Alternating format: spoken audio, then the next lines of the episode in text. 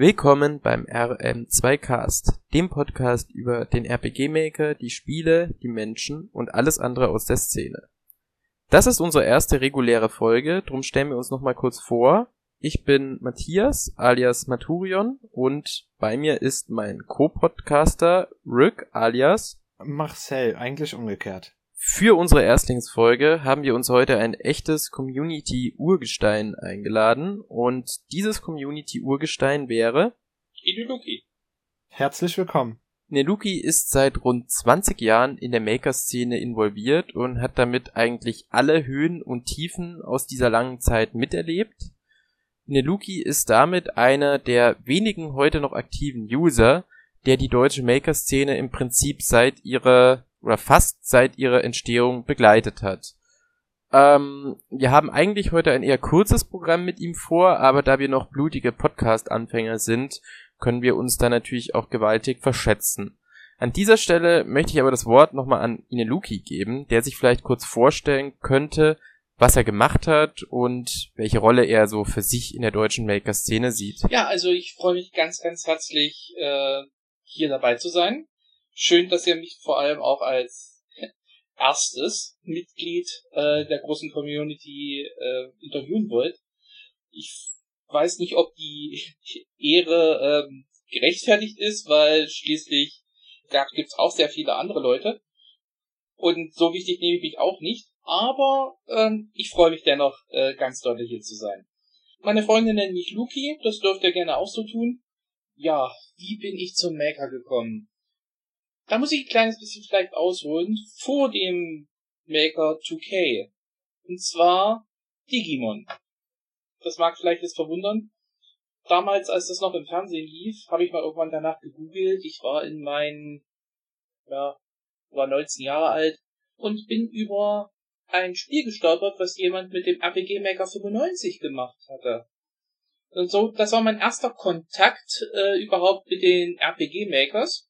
Und dann habe ich mal nach den RPG Makern gesucht und bin auf die Webseite von SDS gestoßen. Also GS und SDS. Dürfte ich kurz nachfragen, weißt du noch, wie das Digimon-Spiel hieß? Uh, gute Frage. Müsste ich auch nur googeln, wahrscheinlich Digimon Adventures oder irgend sowas. Bin ich nicht sicher. Lange, lange, lange ist es her. Äh, war auch nicht sonderlich super. Aber ähm, ja, das Interessante daran war eben, dass es mit einem Autoring-Tool zur Spieleherstellung gemacht wurde. Sprich dem RPG Maker 95, äh, von dem ich vorneweg ja noch nichts gehört hatte. Und ja, so bin ich dann eigentlich zur Community gestoßen. Das heißt, du hattest damals aber auch irgendwie schon ein konkretes Interesse an Spieleerstellung. Ja, also ich habe mich schon sehr früh äh, mit Programmierung auseinandergesetzt. Ähm, ja, seit rund 1990 programmiere ich. Und ja, demnach war das interessant, weil so Tools zur Spieleerstellung waren eigentlich mir bis dahin nicht großartig untergekommen. Natürlich gab's Engines und ähnliches, aber ein, ein Kompaktpaket mit Map Editor und ja, Scripting, das war neu. Bist du wie viele andere damals vielleicht auch gerade erst neu zum Internet gestoßen oder warst du schon eine ganze Weile vorher online? Ja, online bin ich seit ungefähr, hm, lass mich lügen, 1995. Das heißt, man kann dich irgendwie auch gut und gerne als Early Adopter bezeichnen. Äh, ja. Gut, als ich na, so 15, vielleicht 15 Jahre alt war und danach bin ich dann an die Fachhochschule Merseburg gefahren. Ich äh, habe damals noch in Merseburg gewohnt und äh, habe dort an den Sun Workstations gesessen und hatte damit Internetzugang. Ja, und da konnte man sich in den den Proto-Versionen dessen, was heute das Internet, äh, das World Wide Web ist, rumtreiben. Viele Seiten gab es noch nicht. Oder man konnte beispielsweise über Telnet Text-Adventures und ähnliches spielen, sogenannte MUDs, Multi-User-Dungeons. Da war ich auch damals ziemlich versessen drauf. Ja. Dann hast du ja, was Spiele angeht, wirklich noch die ganz alte Schule mitbekommen. Ja, also in dem Sinne, ja. Also da war noch nicht äh, an Heim-Internet zu denken, da war ich schon im Internet. Also auch so richtig schön oldschool mit Akustikkoppler vielleicht? Nein, aber ich kann mich noch an die Zeiten erinnern, wo es, äh, wo es man noch mit ELSA-Modems und ähnlichem ins Internet gegangen ist. Okay. Schön auch, die Treiber für ihr Modem finden Sie im Internet. Ja, da hatte ich ein bisschen mehr Glück. Ich hatte das, äh, ich hatte zu der Zeit einen Amiga 500 tatsächlich mit Akustikkoppler und war dann halt auch mhm. in den mhm. ersten Bullet-In-Boards unterwegs, die ich so kennengelernt habe. Oh. Ja, das ja. war von meinem Vater, war ich auch noch sehr jung, aber ich hatte schon Kontakt damit. Programmieren habe ich gelernt oder angefangen rund ab 1990 auf einem VB Mikroelektronik-Film Piekmühlhausen KC 854. Mhm. Also das ist noch ein 8-Bit-Computer. Und ähm, da war dann wirklich nicht dran zu denken, äh, da noch einen Akustikkoppler oder sowas schon mit zu haben. Äh, hatte ungefähr einen Funktionsumfang von einem C64, nur weniger als DDR-Fabrikat. Ja, und als damals die Wende kam, hatten der Betrieb von meinem Vater die Dinger rausgeschmissen und er hatte mir so ein Teil mitgebracht. Also das ist noch Prä-PC-Ära. Du kommst dann auch aus dem östlichen Teil Deutschlands für unsere Hörer. Ja, ich bin doch DDR-Bürger. Also ehemaliger. äh, kommen wir vielleicht wieder zum Maker. Hast du da noch irgendwelche Erinnerungen an deine allerersten Momente ähm, mit dem Maker? Äh, bei mir zum Beispiel hat sich wahnsinnig eingeprägt, äh, als ich während des äh, Maker-Setups bei der Installation ähm, diesen Splash-Screen gesehen habe mit den äh, Manga-Figuren auf diesem Schiff äh, und dann noch mit dem händisch eingefügten Translated by Don Miguel. Also das hat für mich irgendeine ganz spezielle Stimmung getroffen. Das werde ich so schnell nicht vergessen, diesen Splash-Screen zum ersten Mal zu sehen. Gab es bei dir auch irgendwie so einen einprägsamen Moment oder hast du da jetzt nicht so konkret was in Erinnerung? Ein bisschen von beiden. Meine erste Frage in dem frisch gefundenen Forum, das war Januar 2001, ich hatte auch ungefähr schon ein halbes Jahr mitgelesen, war dann tatsächlich gewesen, wie kann man MP3s im Maker benutzen oder verwenden? Weil der hatte ja nur eine, hatte auch nur die Möglichkeit, Wave-Dateien abzuspielen. Ja, und als mir das keiner beantworten konnte, habe ich meine Programmierkenntnisse damals mit Delphi genutzt und habe einen Patch, nämlich den MP3-Patch geschrieben. Hast du da noch irgendein konkretes Datum, wann der rauskam? Erstmals? Das war noch 2000, das war schon doch 2001. Sommer 2001 vielleicht? Ich weiß es jetzt gerade nicht mehr aus dem Kopf. Das weißt du sicherlich besser, weil du hast ja schließlich äh, das Make-Up-Pendium gemacht und da wird es sicherlich drin stehen. Ja, tatsächlich ist im Make-Up-Pendium, ich habe da auch ähm, mich selber mal versucht, ein bisschen schlau zu machen. Die gehen da von dem Release-Datum aus von der Version 1.2 und das war ja dann schon eine, äh, äh, das war ja, glaube ich, dann die Version, die dann kostenfrei zur Verfügung gestellt worden ist, also ohne dieses 1 Euro quasi Obolus bezahlen. Und deswegen sind da, ist da das Datum, wann du wirklich damit angefangen hast. Und Aber 1.2 war doch der Tastenpatch.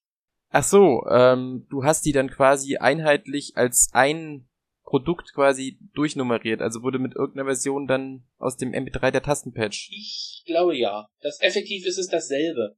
Weil der, der Tastenpatch ist der MP3-Patch, den ich um Tastenfunktionalität erweitert hatte. Ah, okay. Da kommen wir gleich zu einer interessanten Frage.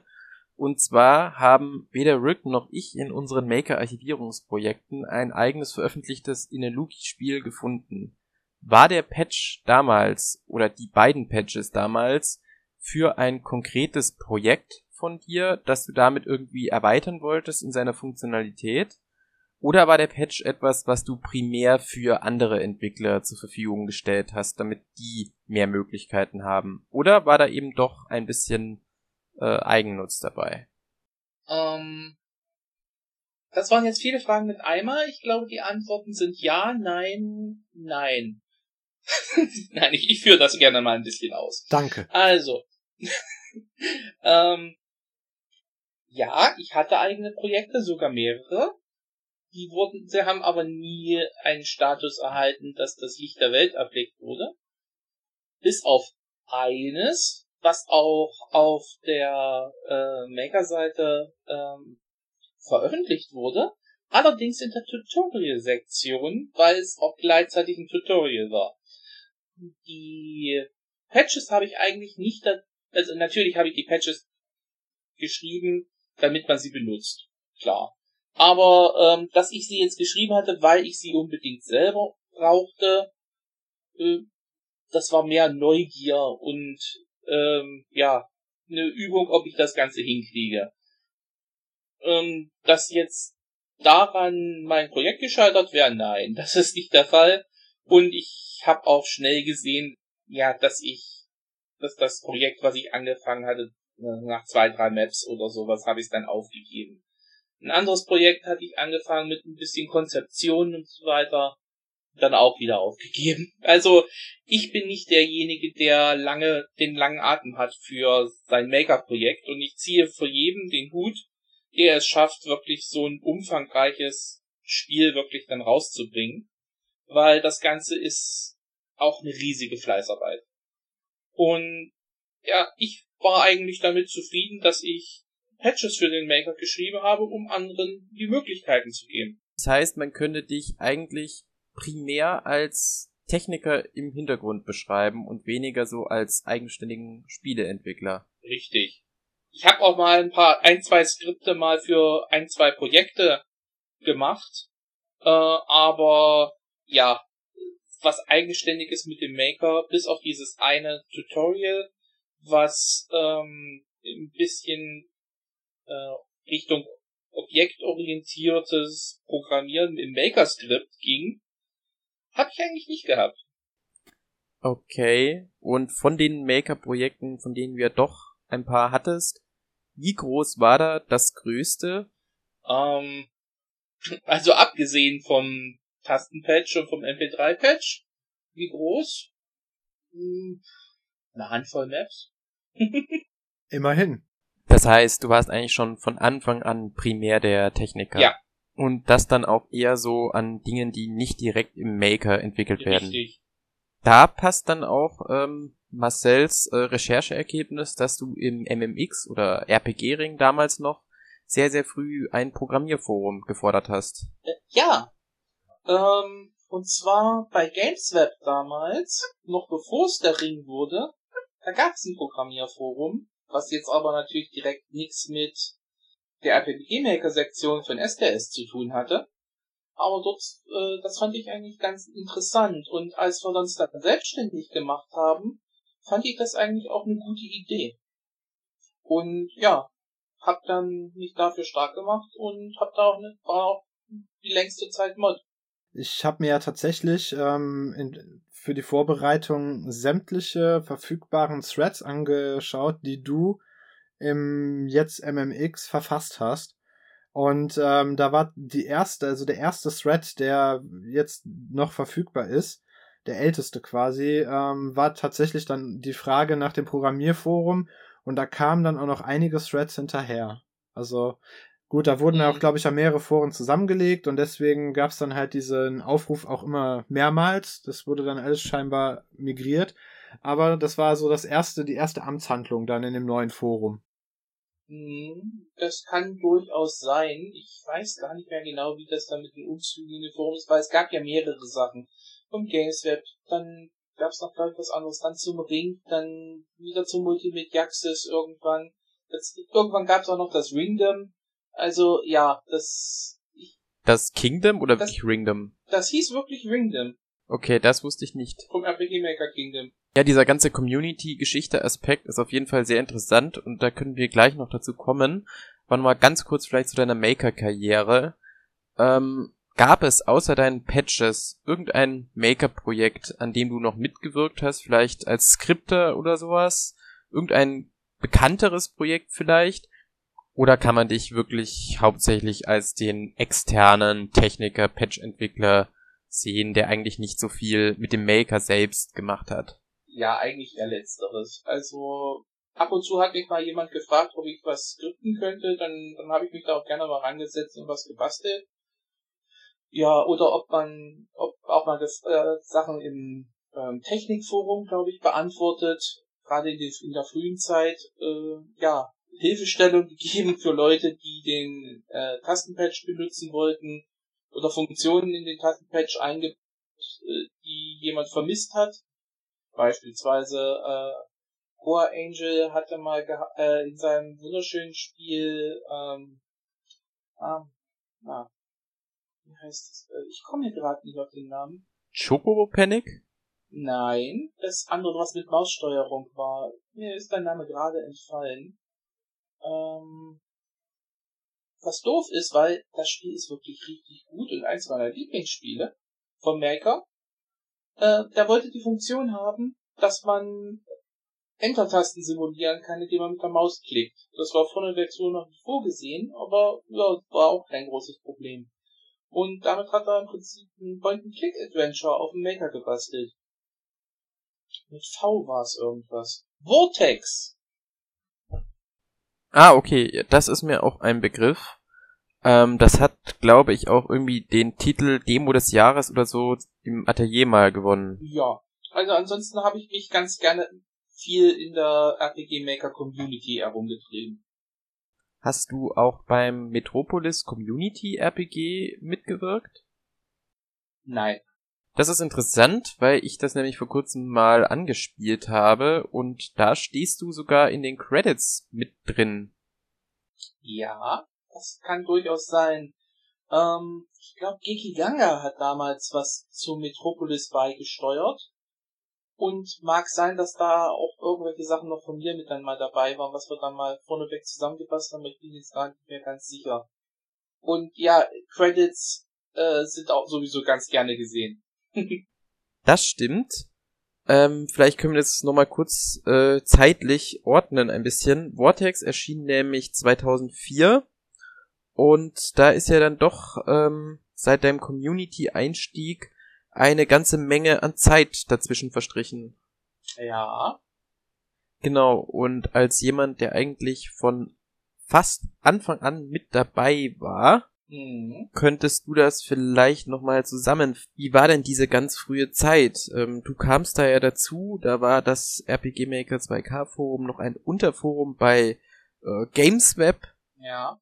Und da war an das heutige Atelier ja auch noch gar nicht zu denken. Da hieß es RPG Maker 2K.de, wie ich schon sagte. Es gab ein äh, schwarz-dunkelgraues Design. Richtig. Bis dann daraus das äh, heutige RPG-Atelier wurde, hat es also noch gedauert. Vielleicht könntest du aus dieser frühen Zeit, ähm, als das noch bei Gamesweb war, oder aus der frühen RPG-Ring-Zeit, ähm, vielleicht noch ein bisschen was erzählen. Denn es ging ja schon im Herbst 2000 ja. los. Herbst 2000, ja. Beziehungsweise eigentlich sogar noch früher, denn es gab ja mal eine RPG-Maker-Sektion bei GS in SDS ähm, Rollenspielseite RPG Reich und äh, auch Final Fantasy Otaku, äh, ebenfalls eine Games-Webseite, hatte ja auch äh, zur Entstehung des äh, RPG Maker 2K.de beigetragen. Und diese ganzen Wechsel, die es da gab, von äh, von, von äh, Gamesweb zum RPG-Ring, ähm, dann das Zerwürfnis mit dem damaligen Admin und äh, dann RPG Kingdom und schließlich Multimediaxis. Vielleicht kannst du da ein bisschen was noch erzählen, wie das war. Ja, wie du schon sagst, das ist fast 20 Jahre her. da schwinden meine Erinnerungen auch ein wenig. Vor allem, das war während meiner Studienzeit. 2000 habe ich angefangen mit Chemie zu studieren und da gab's neben der Community auch noch ein, zwei andere wichtige Sachen. Und das war auch eine Zeit, wo man sehr viel ja, im Studium dann zu tun hatte, mit zwei Stunden, drei Stunden pro Nacht gerade mal geschlafen hat und ja, das, das ist alles noch ein bisschen hazy in meinem Kopf. Das heißt, da gibt es Leute, die das wahrscheinlich besser sagen können. Wahrscheinlich wird die SDS da mehr sagen können. Ähm, ich weiß noch, ich habe das Forum auch im Herbst 2000 irgendwann entdeckt. Das war noch nicht lange nach der Gründung. Hab dann bis, zwei, bis Januar 2001 so still ab und zu mal mitgelesen, äh, mir die Sache mal ein bisschen angeschaut. Dann habe ich das Forum gejoint und mich dort ein bisschen umgesehen, ein bisschen versucht Hilfestellungen zu geben bei ein paar Sachen. Natürlich dann meinen MP3-Patch rausgegeben und dann 2002 im Sommer habe ich das äh, zumindest einmal ein Community-Treffen in Leipzig schon mal abgehalten. Das war die M3. Das war noch ganz klein gewesen. Da waren wir, ich glaube, drei oder vier Leute noch. Und das hat sich dann 2003 im Sommer nochmal wiederholt. Das war dann die zweite M3. Und das war dann einer der, da waren wir dann schon, das, das ging ja schon über zwei Tage. Und ja, da waren wir vielleicht 15 Leute oder so. Und da ist dann später die NATO draus geworden, aber zumindest als ein Teil. Der zweite Teil war die erste Sommer-NATO äh, bei von Dan von Plan in Bremen, die etwas vor der zweiten M3 stattfand. Bei Dan zu Hause war, wo ich nicht dabei war. Ich nennen deswegen das Ding einfach Prä-NATO. Und dann aber zu dem Thema kommen wir sicherlich später noch, ist dann im Winter 2003 die erste NATO draus geworden. Aber bis dahin hat sich schon einiges im Forum getan gehabt, aber das weiß ich schon nicht mehr alles so genau. Zwischendrin waren immer mal Sachen mit Sesostris gewesen, äh, Politik, äh, forenpolitische kleinere Streitereien, Umstrukturierungen. Wir sind mittlerweile bis dahin schon eigenständig geworden weil die Zeit bei Gamesweb war, glaube ich, gar nicht so lange. Aber genau weiß ich das alles nicht mehr. Ich weiß jedenfalls noch, wir waren einmal auf einer NATO gewesen und als wir zurückkamen, waren wir plötzlich das Multimediaxis gewesen. Da war sozusagen, während wir weg waren, der Foren-Coup passiert, dass dann plötzlich ähm, wir äh, ausgegliedert haben. Aber das war noch bevor ich äh, nein, nicht, nicht bevor ich Staffler wurde, aber in der ersten Zeit war ich ja ganz normaler ähm, Community-Member. Da kriegt man vorhin interne Sachen weniger stark mit und später dann war ich ja dann Mod auch im Maker-Bereich. Ähm, ja, da habe ich mich aber noch nicht so sehr für Forenpolitik interessiert am Anfang. Das Wort hat dann über die Zeit immer zugenommen. Ja, und irgendwo dann 2007 habe ich mich dann mehr oder weniger aus dem Forum zurückgezogen, wo ich dann mit meiner Doktorarbeit angefangen habe. Ah, okay. Das war jetzt vielleicht etwas durcheinander. ja, wir können es ja versuchen zu ordnen. Ähm, mhm. Es ging ja los bei dieser Multi-Spiele-Webseite äh, GamesWeb, die auch kommerziell war und viele Fanseiten gehostet hat. Mhm. Da gab es ja zwei Webseiten, das RPG-Reich von GSN SDS und Final Fantasy Otaku von Sesostris und Deep Thought. Die haben dann beide irgendwann eine RPG Maker Sektion gestartet im Laufe des Jahres 2000. Dann haben diese beiden Seiten schließlich beschlossen, diese Sektionen auf einer eigenen gemeinsamen RPG Maker Seite, wo es dann auch nur um RPG Maker geht zu bündeln und das war dann RPG Maker 2K.de und nach diversen Redesigns und Domainumzügen, es gab ja auch mal rpg-maker.com, ähm, wurde daraus dann das heutige äh, RPG Atelier. Ja, und ähnlich hat sich auch bei den Foren äh, verhalten. Die heutige Multimedia Access Community ging ja auch auf diverse Ost-RPG-Unterforen im damaligen GamesWeb Forum zurück. Zu nennen wäre da hauptsächlich noch SquareNet, aus denen dann letztlich Multimediaxis äh, entstanden ist, obwohl es zwischenzeitlich ja noch ein paar andere Namen hatte. Das ist zu kurz. Und zwar, das ging ja in mehreren Schritten. Das war ja nicht GamesWeb zu MMX. Also, das war, wir waren ja zuerst bei GamesWeb. Dann waren wir in der, dann waren wir, ich, bei der World of Players zwischendrin das war dann so die Zeit, wo dann noch das Wingdom und so weiter war. Und dann sind wir von dem World of Players nochmal weg zu, zum MMX. Ja, genau. Also die, die ersten Jahre waren eben auf, auf GamesWeb. Da ist im Prinzip ja auch diese Community entstanden. Mhm. Ähm, zwischenzeitlich zwischen RPG-Ring und MMX gab es auch noch was mit Datteltreff, glaube ich. Mhm, ja, stimmt. Ja, genau. Äh, letztlich ging es eben von GamesWeb ähm, zum RPG-Ring, der ja maßgeblich von Mhm. GS und SDS und Sesostris äh, geleitet wurde.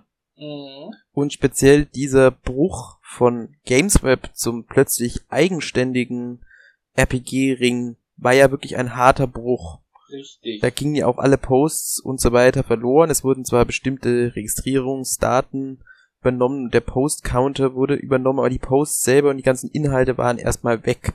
Und jeder musste sich erstmal neu registrieren. Deswegen beginnt die heutige MMX-Datenbank auch erst ab Januar 2003, was eben das Ring-Gründungsdatum war. Dieser Bruch hätte ja auch schief gehen können. Es musste sich jeder neu registrieren. Es war nicht klar, wie viele Leute da die Foren wechseln. Ähm, Gamesweb hat ja sicherlich auch den ein oder anderen Besucher überhaupt erst in diese Seiten reingetrieben. Weißt du, ob diese Entscheidung intern bei euch irgendwie umstritten war und was waren überhaupt die Gründe dafür? Äh, hast du da vielleicht Insider-Infos? Nein, weil damals war ich noch nicht im Staff und habe das einfach so hingenommen, dass wir jetzt dann dort nicht mehr sind und wir uns ausgliedern. Punkt. Was da intern genau lief, das kann ich dir nicht genau sagen. Ich weiß nur, dass es einmal ein Problem gab, wo, wo es Probleme mit Seso dann gab, wo wir uns von dem sozusagen getrennt haben. Und später dann gab es nochmal eine Sache, wo wir uns von der World of Players getrennt haben, die uns zwischenzeitlich, äh, bei denen wir zwischenzeitlich drinne waren. Aber wie genau das war, weiß ich jetzt nicht. Ja, die World of Players ist ja sowieso eng verwandt mit dem heutigen MMX. Die war ja mal Teil des RPG-Rings und basiert heute auch auf der ursprünglich gleichen Datenbank. Die hat sich ja dann irgendwann Ende 2004 schon vom Ring getrennt und dann war ja das Zerwürfnis mit Sesostris. Okay, aber dann hattest du da einfach noch nicht so die internen äh, Einblicke. Kommen wir vielleicht nochmal zurück zum Maker. Hast du eine Ahnung, wie viele Projekte über die Jahre deinen Patch benutzt haben? Oder war das eher so, du hast ihn rausgebracht und dann das nicht mehr so verfolgt, was damit angestellt wurde? Ja, so war es nicht. Ich habe immer mal wieder kleine Updates gemacht dazu. Ich habe äh, vor allem Support auch dafür geleistet und den Leuten erklärt, wie es geht. Ich habe sogar äh, einen Installer geschrieben und ein Tool, damit man die Verlinkung und ähnliches machen, besser machen kann. Also, dass ich ihn geschrieben hätte und dann abgegeben, das ist so nicht passiert. Ich habe ab und zu mal ein bisschen verfolgt, wie das Ganze, äh, wie es sich verbreitet hat, auch außerhalb von Deutschlands. Es gab beispielsweise mal einen Fall, wo jemand aus Brasilien den Tastenpatch genommen hatte und ihn als seine Kreation ausgegeben hat. Den habe ich dann auch mal entsprechend angeschrieben und darauf hingewiesen, dass das nicht ganz der Fall ist. Also auf alle Fälle hat er sich bis dahin ausgebreitet. Dazu eine kleine Frage von Defix, denn er wollte wissen, ob du bezüglich des Tastenpatches Anfragen von Communities außerhalb der Deutschen bekommen hast. Damit will er wahrscheinlich wissen, ob du weißt, ob auch ähm, Spiele im Ausland gemacht worden sind. Weißt du von Spielen, die da entstanden sind mit dem Tastenpatch? Also ich weiß, dass ich mal Supportanfragen aus, äh, auf Englisch und ähnliches gekriegt hatte und dass ich auch, glaube ich, mal ähm, eine Beschreibung dann auf Englisch und ähnliches verfasst habe und dann rausgegeben habe.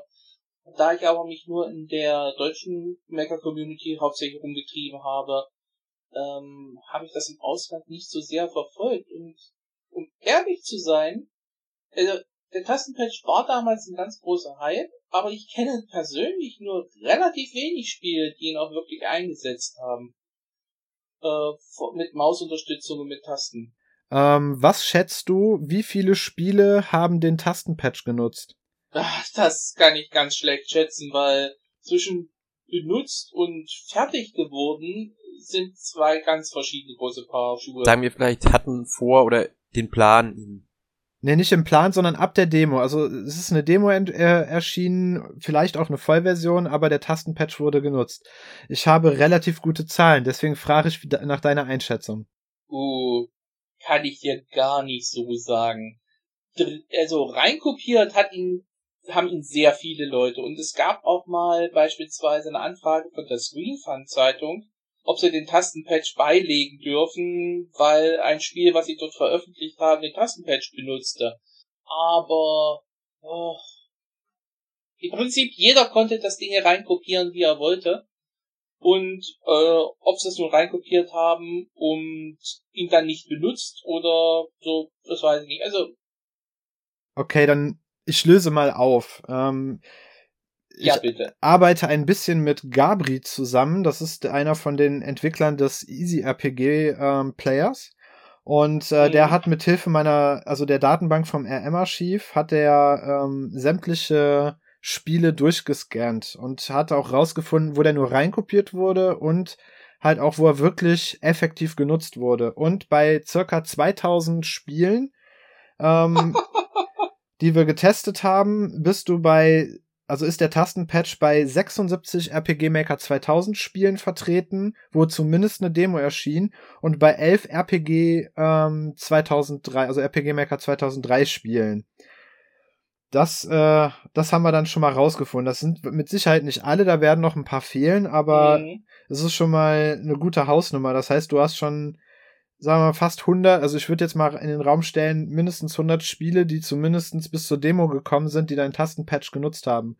Und das ist doch schon mal eine oh, ordentliche. Das ist beachtlich. Ja, das ja. ist eine ordentliche Wobei Hausnummer. wahrscheinlich auch viele nur zum Abspielen von MP3s verwenden. Ja, das würde ich nicht sagen.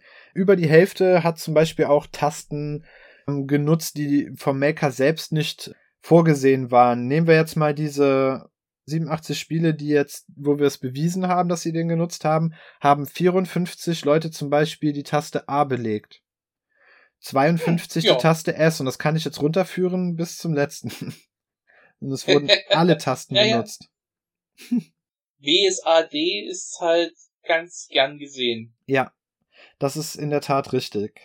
Ich gehöre zwar zur Fraktion, hat nie ein Maker-Spiel äh, in einem öffentlichen Maker-Forum veröffentlicht, also habe nie was Spielbares rausgebracht.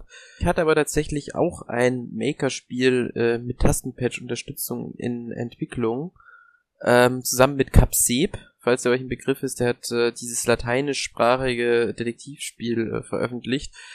Ähm, ja, aber ich habe zwar relativ früh angefangen, mich mit richtiger Programmierung auseinanderzusetzen, also ich bin so 2004, 2005 äh, zum Maker gestoßen und ab 2007 habe ich dann angefangen richtig zu programmieren. Aber definitiv hat der der Tastenpatch den Maker für mich über Jahre äh, attraktiver gemacht. Also hat äh, mich deutlich länger bei der Stange gehalten und ich hatte auch das Gefühl, mit diesem Patch äh, wesentlich mehr Möglichkeiten in der Hand zu haben, denn im Prinzip mit einer Aktionstaste bist du natürlich auch im Game Design her viel eingeschränkter. Genau diese Beschränkung hat der Tastenpatch ja zum Glück dann aufgehoben. Ja, das ist schön zu hören. Freue ich mich sehr. Ich sehe gerade viele, viele der Fragen, die ähm, aus der Community kommen, betreffen deinen Tastenpatch tatsächlich. Da wir da jetzt gerade beim Thema sind noch, würde ich die vielleicht jetzt schon mal einstreuen. Na klar doch. Die erste Frage, die gekommen ist, ist tatsächlich auch wieder von Gabri, den wir jetzt gerade ja schon mal erwähnt haben. Und ähm, er wollte, also er hat einen Hinweis für dich, aber erst die Frage, was ist deiner Meinung nach das coolste RPG-Maker-Spiel, das unter der Verwendung deines Key-Patches erstellt wurde? Ich kenne nicht alle. okay. Das ist klar, deswegen kann ich nur aus denen auswählen, natürlich die, die jetzt in Erinnerung geblieben sind. Also ich muss sagen, ja, Vortex ist ein Spiel, was mir sehr am Herzen lag. Aber ähm, das hat ja leider nie eine Vollversion gesehen. Vielleicht nennst du mal noch ein paar Spiele, die ihn verwendet haben. Dann kann ich ja noch mal überlegen, welches davon ihn hatte. Ich werde ihm weiterleiten, dass er mir eine Liste zur Verfügung stellen soll. Er hat mir nämlich nur Zahlen, Daten, Fakten gegeben, aber keine Namen. Ja. Ähm, Bekannter Titel wäre zum Beispiel Sonic Party 2. Ah, okay, ja. Habe ich nicht gespielt. Ah dann wäre das vielleicht eine schöne Idee, das mal nachzuholen. Das ist ein gutes Spiel. Sehr schön. Der Hinweis von Gabri, den werde ich dann jetzt auch noch äh, kurz sagen, ist, der Tastenpatch wird noch dieses Jahr vom ähm, im Easy RPG Player verfügbar sein. Das heißt, auch die Spiele, die mit deinem Tastenpatch gemacht werden oder wurden, sind dann halt auch über den Easy RPG Player spielbar. Ausgezeichnet. Eine weitere Frage bezogen auf den Tastenpatch kam aus dem RPG Atelier Discord und zwar von Bydraw mich würde mal interessieren, was er von der heutigen auf Steam erhältlichen Version hält, die ja viele Features hat, die es so damals nicht gab, beziehungsweise die man teils sehr spät erst nachpatchen konnte. Okay, hatte nichts mit dem Tastenpatch zu tun, aber trotzdem eine gute Frage. Die habe ich mir noch gar nicht angeschaut. Hast du die überhaupt oder ist die komplett fremd für dich? Ich könnte mir vorstellen, dass ich sie habe, dass, es mal, dass ich mir ein Bundle auch gekauft habe, einfach mal um dann den Maker mal wirklich offiziell gekauft zu haben. Äh, ich könnte nachgucken, aber ja, ich weiß es jetzt aus dem Kopf nicht, das sagt sehr viel. okay, dann kann ich eine Frage aus dem RM-Archiv Discord, denke ich mal, fast auch streichen, denn dort wurde gefragt, ob der Tastenpatch auch mit dem Steam RPG Maker kompatibel ist. So, die vorhergehende Frage zu beantworten. Nein, ich habe den RM2K noch nicht auf Steam. Ich habe den XP und den VX Ace, die ich mir auch beide noch nicht angeguckt habe. okay. So, und damit kann ich natürlich auch nichts zur Kompatibilität sagen. An der Stelle noch eine andere Frage. Angenommen, ich wäre jetzt ein motivierter und ambitionierter 15-Jähriger, der unbedingt sein eigenes Computerspiel entwickeln wollen würde, würdest du mir an der Stelle zum Maker raten oder lieber sagen, such dir eine Programmiersprache und lernst gleich auf die richtige Art und Weise? Ja und ja. Und zwar folgendes. Der RPG Maker ist ziemlich interessant in der Hinsicht, um das Programmieren zu lernen. Man bekommt schon viele ähm, ja, Konzepte, vor allem für die Assembler-Programmierung mit, weil prinzipiell ist das, was man sich im Maker an Skripten zusammenklickt, äh, äh, klickt, eine sehr obskurer und speziell für den Maker ausgerichteter Assembler-Dialekt. Ähm, aber, also man, man lernt beispielsweise, was sind Variablen, mit, beziehungsweise mit ihrer Adressierung, man lernt, äh, dass man Variablen auch über ihre Adressnummer ansprechen kann, was effektiv auf Pointer hinausführt. Dass man eigentlich einen, Ab einen Programmablauf machen muss, indem man einzelne Befehle gibt, die elementar sind, beispielsweise eins zu einer Variablen addieren, etwas zu einer Variablen multiplizieren und ähnlichem. Und man kriegt relativ schnell Ergebnisse, die man ja gut visualisiert hat, was man eben bei Assembler in der Regel nicht hat. Äh, von daher ist es ein, gar nicht mal so ein schlechter Einstieg in Low-Level-Programmierung. Für High-Level-Programmierung eigentlich ist der RM2K nicht wirklich gut geeignet, weil man kann nicht wirklich mit Fließtext äh, im Editorfenster arbeiten, man muss viel mit Clicky-Punky machen. Und ähm, ja, es ist nicht objektorientiert und ähnliches. Also es ist natürlich extrem mächtiger, wenn man äh, auf eine richtige Hochsprache zugreifen kann. Aber um zu erfahren, wie funktioniert eigentlich ein Computer auf der untersten Ebene, ist der Maker ganz gut geeignet. Also ich habe tatsächlich Programmieren durch und wegen dem Maker gelernt. Also ich war so 13 oder so, als ich den Maker eben entdeckt habe und da habe ich mir auch wirklich die, die Grundzüge mit Variablen und, und, und if-Schleifen und so weiter tatsächlich durch den Maker beigebracht äh, und mit äh, Dr. Alzheims Forgotten E-Book, das wir auch in einer separaten Folge vielleicht mal besprechen sollten. Ähm, jedenfalls, ja, also ich hatte damals mit 13 nicht wirklich äh, noch Interesse konkret an Programmieren, aber das äh, die Möglichkeit, ein Spiel äh, mir da zu erstellen, die hat den Maker dann eben für mich inter ja, interessant gemacht. Und so habe ich mir dann spielerisch äh, das, das Programmieren beigebracht. Ähm, und irgendwann bin ich dann beim richtigen Programmieren gelandet und habe tatsächlich dann sogar Informatik studiert und das auch zu Ende. Und inzwischen arbeite ich auch in dem Bereich. Und ich bin mir nicht sicher, ob mein ursächliches Interesse für diese Materie überhaupt entfacht worden wäre. Vielleicht hätte es was anderes gegeben, aber es hätte durchaus sein können, dass ich ohne den Maker etwas äh, komplett anderes äh, gemacht hätte. Und äh, in, insofern hatte der Maker auf mich persönlich einen äh, äh, gewaltigen Einfluss. Letztlich äh, hat er mich zur richtigen Zeit in, in das richtige Gebiet geführt und das hat mich dann bis heute also Entwickeln nicht mehr losgelassen. Auch wenn es heute keine Spiele sind. Ja, das hat er bei mir effektiv auch, aber mehr dadurch, dass ich die Community gefunden habe. Dich hat er dann eher so sozial und den Freundeskreis dann geprägt und weniger berufstechnisch wie bei mir, wobei ich sicherlich auch ein Extremfall bin. Ja, weil ich bin 1980 geboren.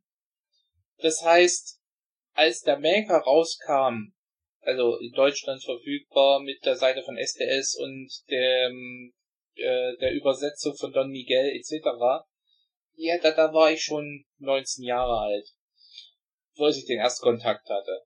Von daher, da war ich gerade im Zivildienst und ich wusste das Jahr darauf schon äh, anfangen möchte mit Chemie äh, zu studieren und da habe ich schon ja neun Jahre lang programmiert.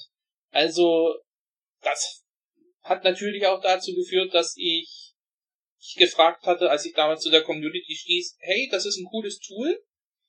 Wie kann ich, was kann ich eigentlich dieser Community beitragen?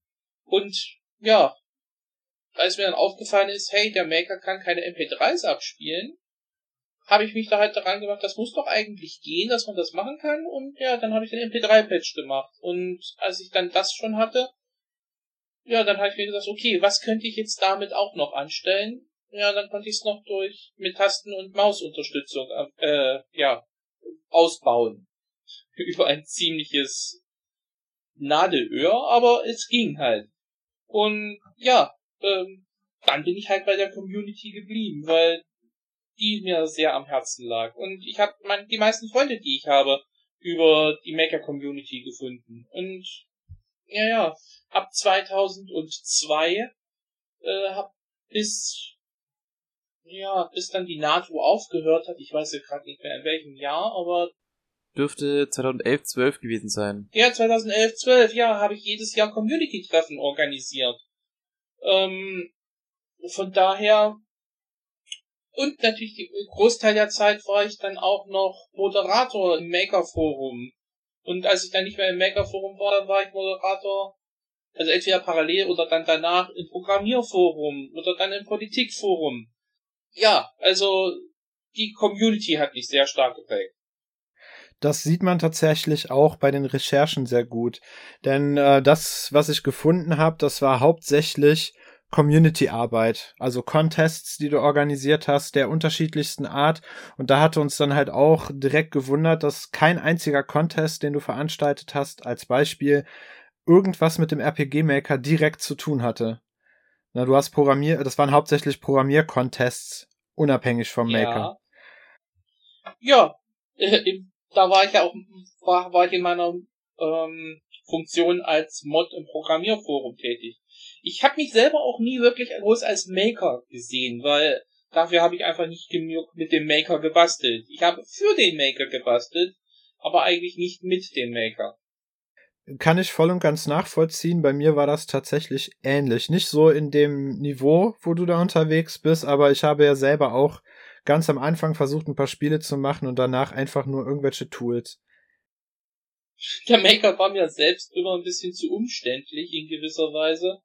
Und äh, ja, er tut für das, was er tun soll, einen ziemlich guten Job. Nur letztlich ist die Arbeit mit dem Maker eine große Fleißsache und in sekundärer Sache ein, eine intellektuelle Herausforderung. Ähm, damit möchte ich niemanden, der mit dem Maker arbeitet, jetzt abwerten, um Gottes Willen, nein, weil es ist auch eine große intellektuelle Herausforderung, eine Fleißsache durchziehen zu können. Weil ich weiß nur. Ja, also ich denke schon, wenn du ein, gerade wenn du ein technisch sehr, sehr aufwendiges Spiel entwickelt hast, das da sämtliche Maker-Standards äh, ablöst, hätte ich schon gesagt, das kann eine durchaus äh, intellektuell herausfordernde ja. äh, Aufgabe sein, die, die nicht zu unterschätzen ist. Ja. Nicht nur in der Hinsicht, man darf ja, abgesehen von dem, was eben erwähnt wurde bezüglich Low-Level-Entwicklung, ähm, was man dadurch durchaus lernen kann. Man lernt ja auch, ähm, wie Spieleentwicklung als solche funktioniert. Man muss eine Story haben, man muss sie transportieren können. Das heißt, man muss auch das Schreiben irgendwie ein bisschen beherrschen. Man muss die Grafik Richtig. in irgendeiner Form beherrschen. Also das ist ja schon ein Tool, was auf vielen Ebenen fordert. Ja, ja, bloß das ist nicht das, was meine Welt sozusagen war. Kann ich nachvollziehen. Weil ähm, mein großes Ziel war es jetzt nie, dass ich eine Geschichte erzählen wollte. Das hatte ich jetzt nicht wirklich.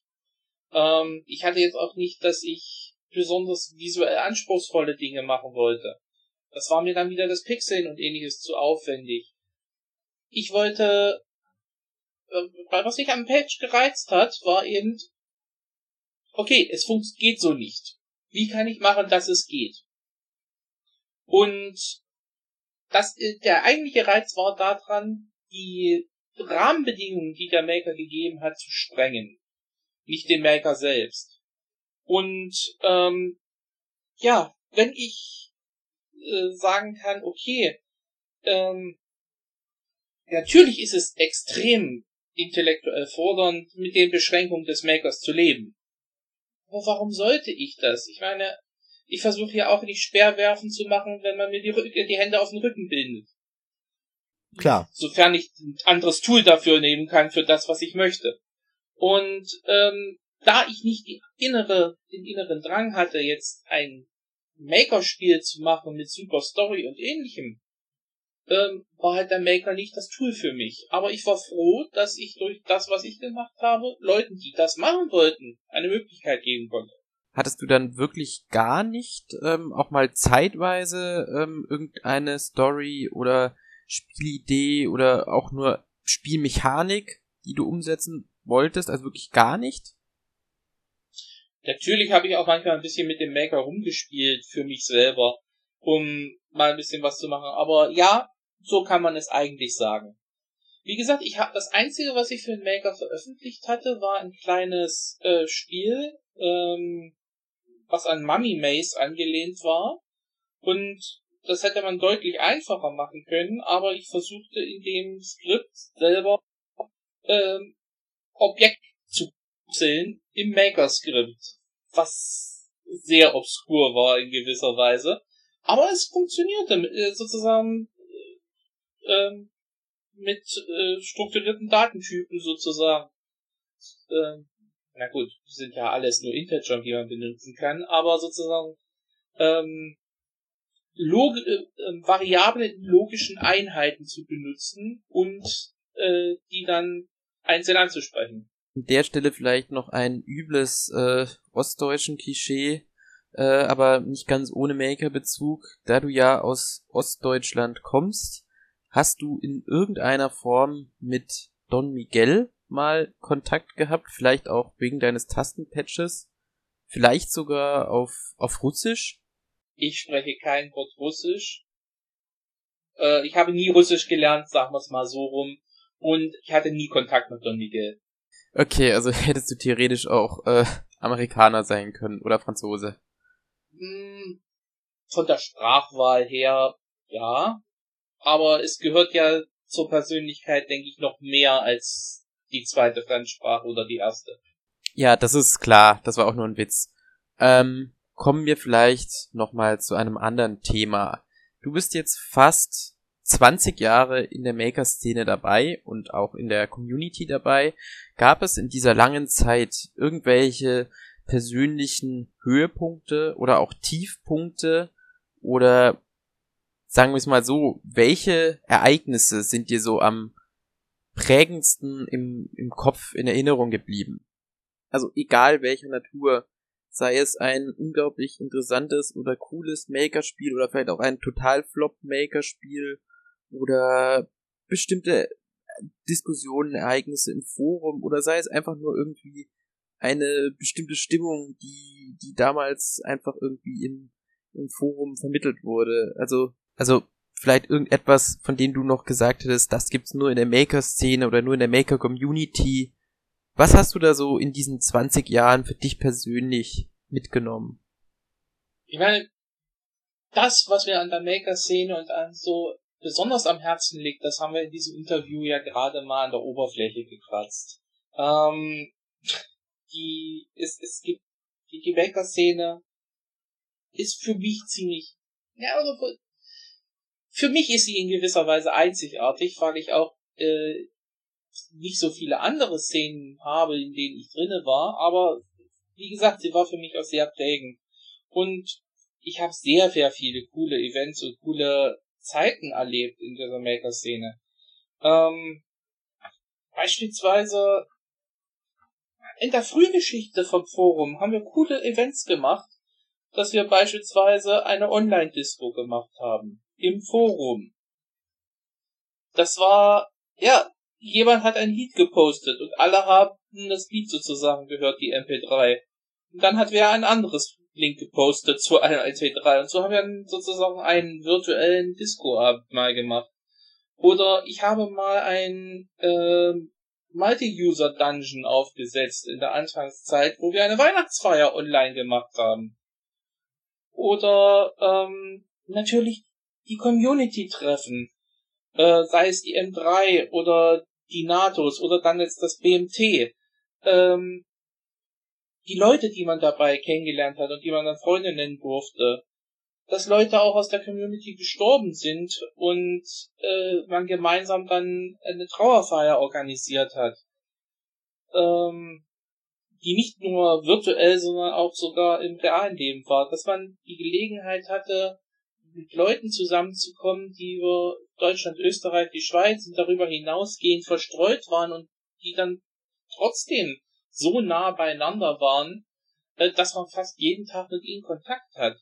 Ähm, das ist jetzt vielleicht nicht unbedingt einzigartig für die Maker-Szene, aber äh, es ist einzigartig für das, oder es ist exemplarisch für das, was das Internet ähm, für uns in uns aus der ersten Generation sozusagen, die damit aufwächst, äh, möglich macht.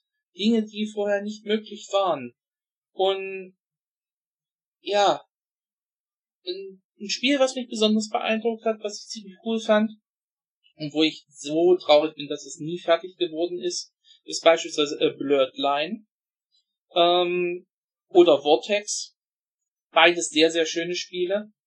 Ähm, sehr, sehr cooles Spiel, worauf ich sehr stolz bin, dass wir das als deutsche Mecha-Community, also jemand von uns das geschafft hat, beispielsweise unterwegs in Düsterburg. Äh, ein wirklich gutes Spiel. Ähm, was wirklich, ja, was, was wirklich zeigt, was der Maker alles kann. Wenn man ihn richtig einzusetzen weiß. Oder auch äh, Vampire Storm das erste. Oder ich habe auch bisweilen die Dreamland Saga gelebt, äh, geliebt. Oder ähm, ja, es gibt noch so viele andere Spiele, die richtig gut waren. Ich habe bei einigen, äh, bei den, äh, eine lange Zeit lang bei den jährlichen Wahl zum Spiel des Jahres als Juror mitgemacht.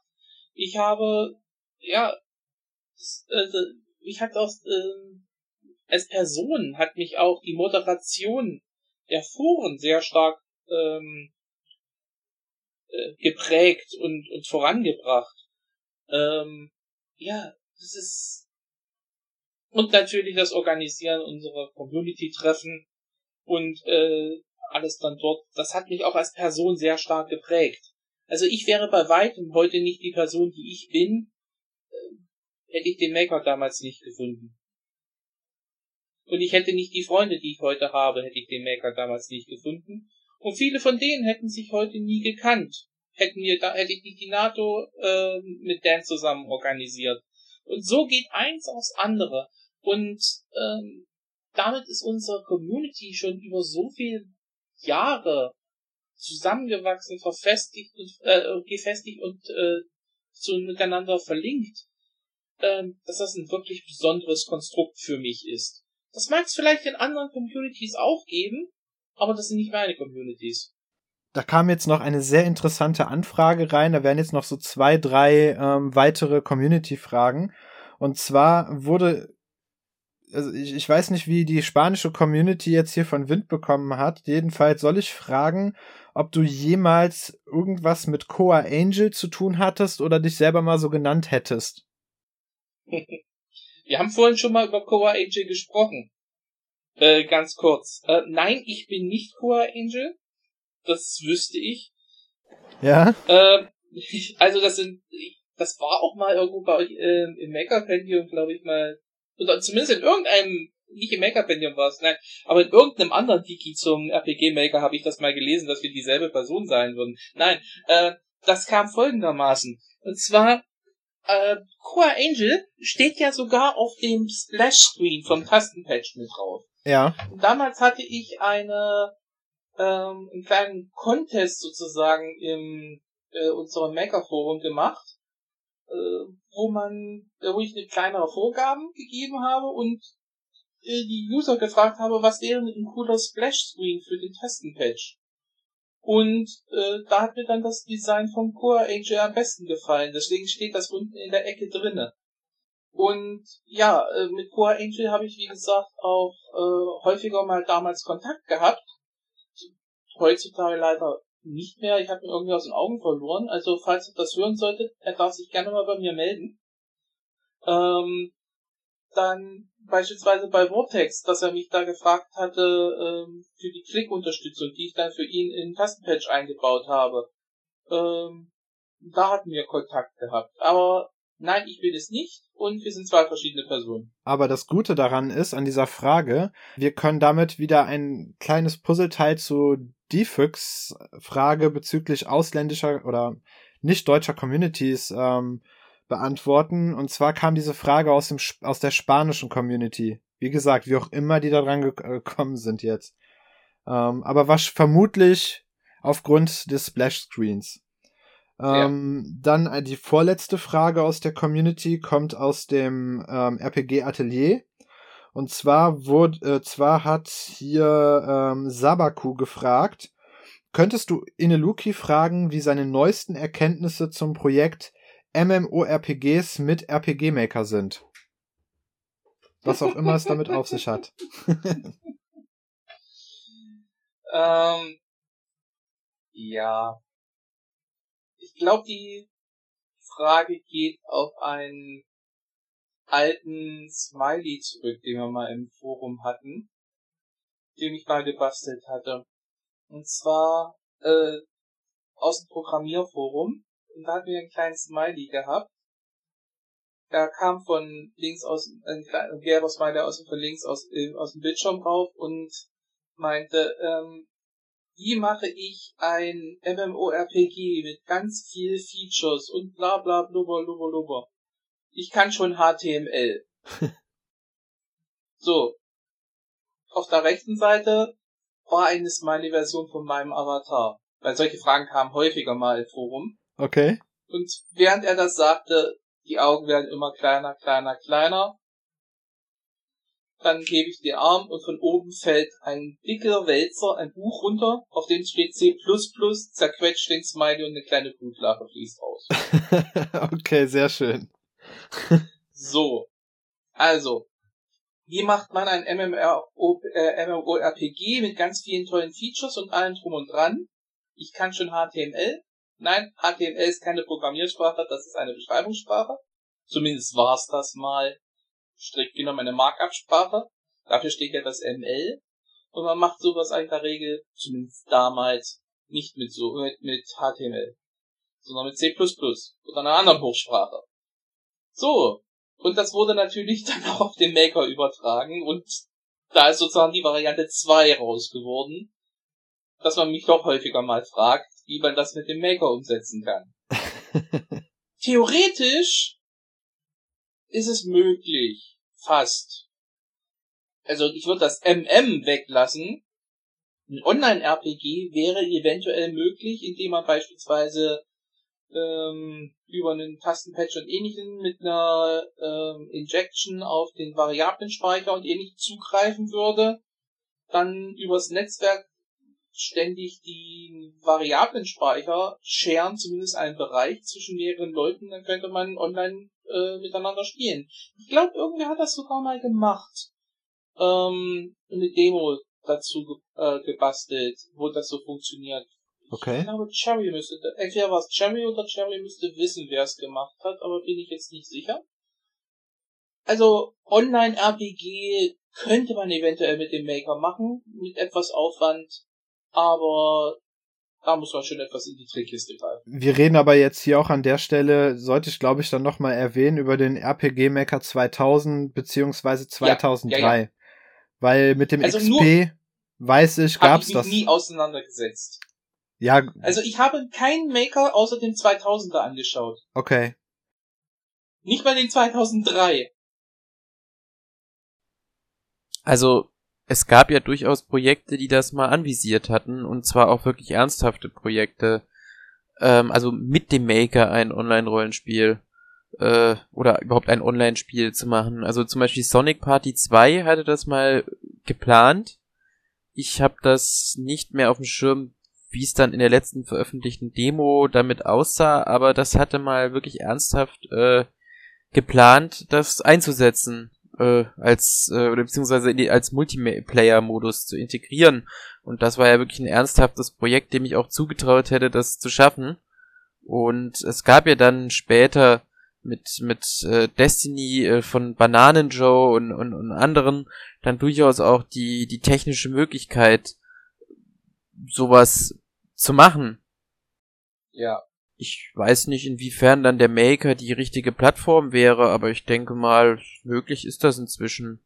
Äh, ich habe selber mal an der Idee äh, gefeiert. Ich meine, ich habe meinen ganzen Forenpost verfasst, wo ich diese Idee dargelegt habe. Ich schaue auch schon wieder lange her. Und ich habe mal einen Monat irgendwo dran rumprobiert, äh, ob ich das realisiert kriege, aber dann hatte die Zeit am Ende gefehlt, um es wirklich umzusetzen weil auf die äh, Variablen vom Maker zuzugreifen ist nicht ganz trivial. Aber so ein Netzwerkaustausch würde wahrscheinlich im Prinzip so funktionieren, äh, dass man einfach einen, sich einen Memory-Block, also Variablen-Block, sagen wir mal, Variablen 4000 bis 5000 oder sowas nimmt und die ständig übers Netzwerk eben zwischen den Sachen synchronisiert. Und damit könnten prinzipiell zwei Leute online im M2K spielen. Aber dafür muss natürlich das Spiel darauf ausgelegt sein, äh, dass diese Synchronisierung äh, effektiv läuft. Man könnte sich sowas denken wie Sam und Max auf dem SNES. E Zum Beispiel. Hab ich, ich habe nie ein SNES e gehabt, also das ist wirklich interessant, da ja das SNES e und die SNES-Rollenspiele ja wirklich die, die Hauptvorbilder für fast alle Maker-Spiele waren. Mhm. Ja, Vielleicht also, aufs Mega Drive sonst. Ja, ich habe nie eine Konsole besessen. Also außer einer Linux-Konsole. Hm. das ist wirklich interessant und wahrscheinlich auch selten im Maker-Kontext. Ähm, ich sag, wir sind jetzt zwar bei über einer Stunde, was jetzt nicht schlimm ist. Ähm, aber ich würde sagen, eine letzte User-Frage, die dann vielleicht auch als guter Abschluss genutzt werden könnte, wäre, was macht Ineluki jetzt? Du hast eben erwähnt, ja. ne, deine Anfangszeit, irgendwann hast du auch ähm, davon gesprochen, äh, deine Doktorarbeit zu machen. Was machst du jetzt? Ja, 2018 habe ich promoviert. Das heißt, ich habe meinen Doktor Nat ähm, habe mich auf Quantenchemie spezialisiert und Molecular Modeling. Sprich, ich berechne Moleküle am Computer und äh, die Energie von denen und wie die Elektronen sich verteilen und ähnliches. Und meine Doktorarbeit habe ich zum Thema elektrophile Reaktivität von Michael-Akzeptoren geschrieben und über lokale Elektrophilie-Deskriptoren, äh, die diese beschreiben glaube, ich brauche hier nicht weiter ins Detail gehen. ähm, falls doch, bitte sagt das. Ähm, ja, dann seit 2018. Ähm, naja, da gab es noch ein paar Sachen nachzubereiten und dann für die Bücher zu drucken und ähnliches.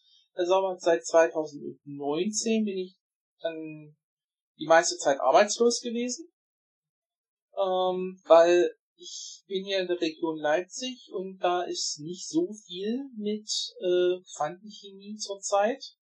Und ja, so viele Arbeitgeber gibt es auch nicht, die das gerne machen. Und im akademischen Bereich sieht es natürlich auch insgesamt relativ mau aus. Ähm, ja, dann ab und zu habe ich mal noch ein kleines Projekt am Umweltforschungszentrum hier in Leipzig. Wenn gerade mal irgendwo noch Geld da ist. Äh, ja, ich habe mich auch versucht als Programmierer irgendwo zu bewerben, wurde aber nie genommen, weil ja häufig heißt es dann, ja, sie sind ja, haben ja nicht Informatik studiert oder ähm, sie haben jetzt so viele Jahre dafür zugebracht, äh, einen Doktortitel auf ihrem Gebiet zu erwerben. Warum wollen sie jetzt das Gebiet wechseln? Und uns ist die Gefahr zu groß, dass äh, wenn sie woanders dann was auf ihrem Gebiet finden, dass sie dann weg sind und unsere Ausbildungskosten dann nicht gedeckt werden. Sowas kann einem halt auch passieren. Ja, und gerade mit interdisziplinärer Arbeit, äh, auf die ich mich spezialisiert habe, im Brenntiegel zwischen Chemie, Physik, Mathematik und Informatik, ja, dann für die einen ist man dann kein richtiger Chemiker und den Abschluss in Informatik, in Physik und Mathe habe ich dann aber auch nicht. Und damit ist das Ganze natürlich ein bisschen problematisch. Okay. Aber man versucht sich über Wasser zu halten. Also wir drücken dir da auf jeden Fall schon mal die Daumen. Magst du zum Schluss noch einen Satz an unsere Zuhörerinnen und Zuhörer sagen? Kommt mal persönlich zum BMT. Das kann ich definitiv auch empfehlen. Ich hatte dieses Jahr mein erstes BMT. Es war zwar nur das Online-BMT, aber schon das Online-BMT hat mir sehr, sehr viel Spaß gemacht. Ähm, deswegen werde ich, beziehungsweise ich hoffe in Corona-Zeiten Ende des Jahres dabei zu sein. Und falls es äh, dann nicht sein soll, dieses Jahr mehr, dann hoffentlich zu einem späteren Zeitpunkt. Ja, da freue ich mich aber auf jeden auch. Fall schon drauf. Das hoffe ich auch. Und falls es nicht sein sollte, naja gut, dann müssen wir halt das Beste draus machen und hoffen, dass der Impfstoff bald kommt. Richtig. Ja, also ich würde mich auch freuen, falls ihr mich nochmal einladen solltet, wenn es um Community-Treffen und ähnliches geht. Da habe ich vielleicht auch noch das eine oder andere Wort zu sagen. Aber ansonsten danke ich mir natürlich für das schöne Interview.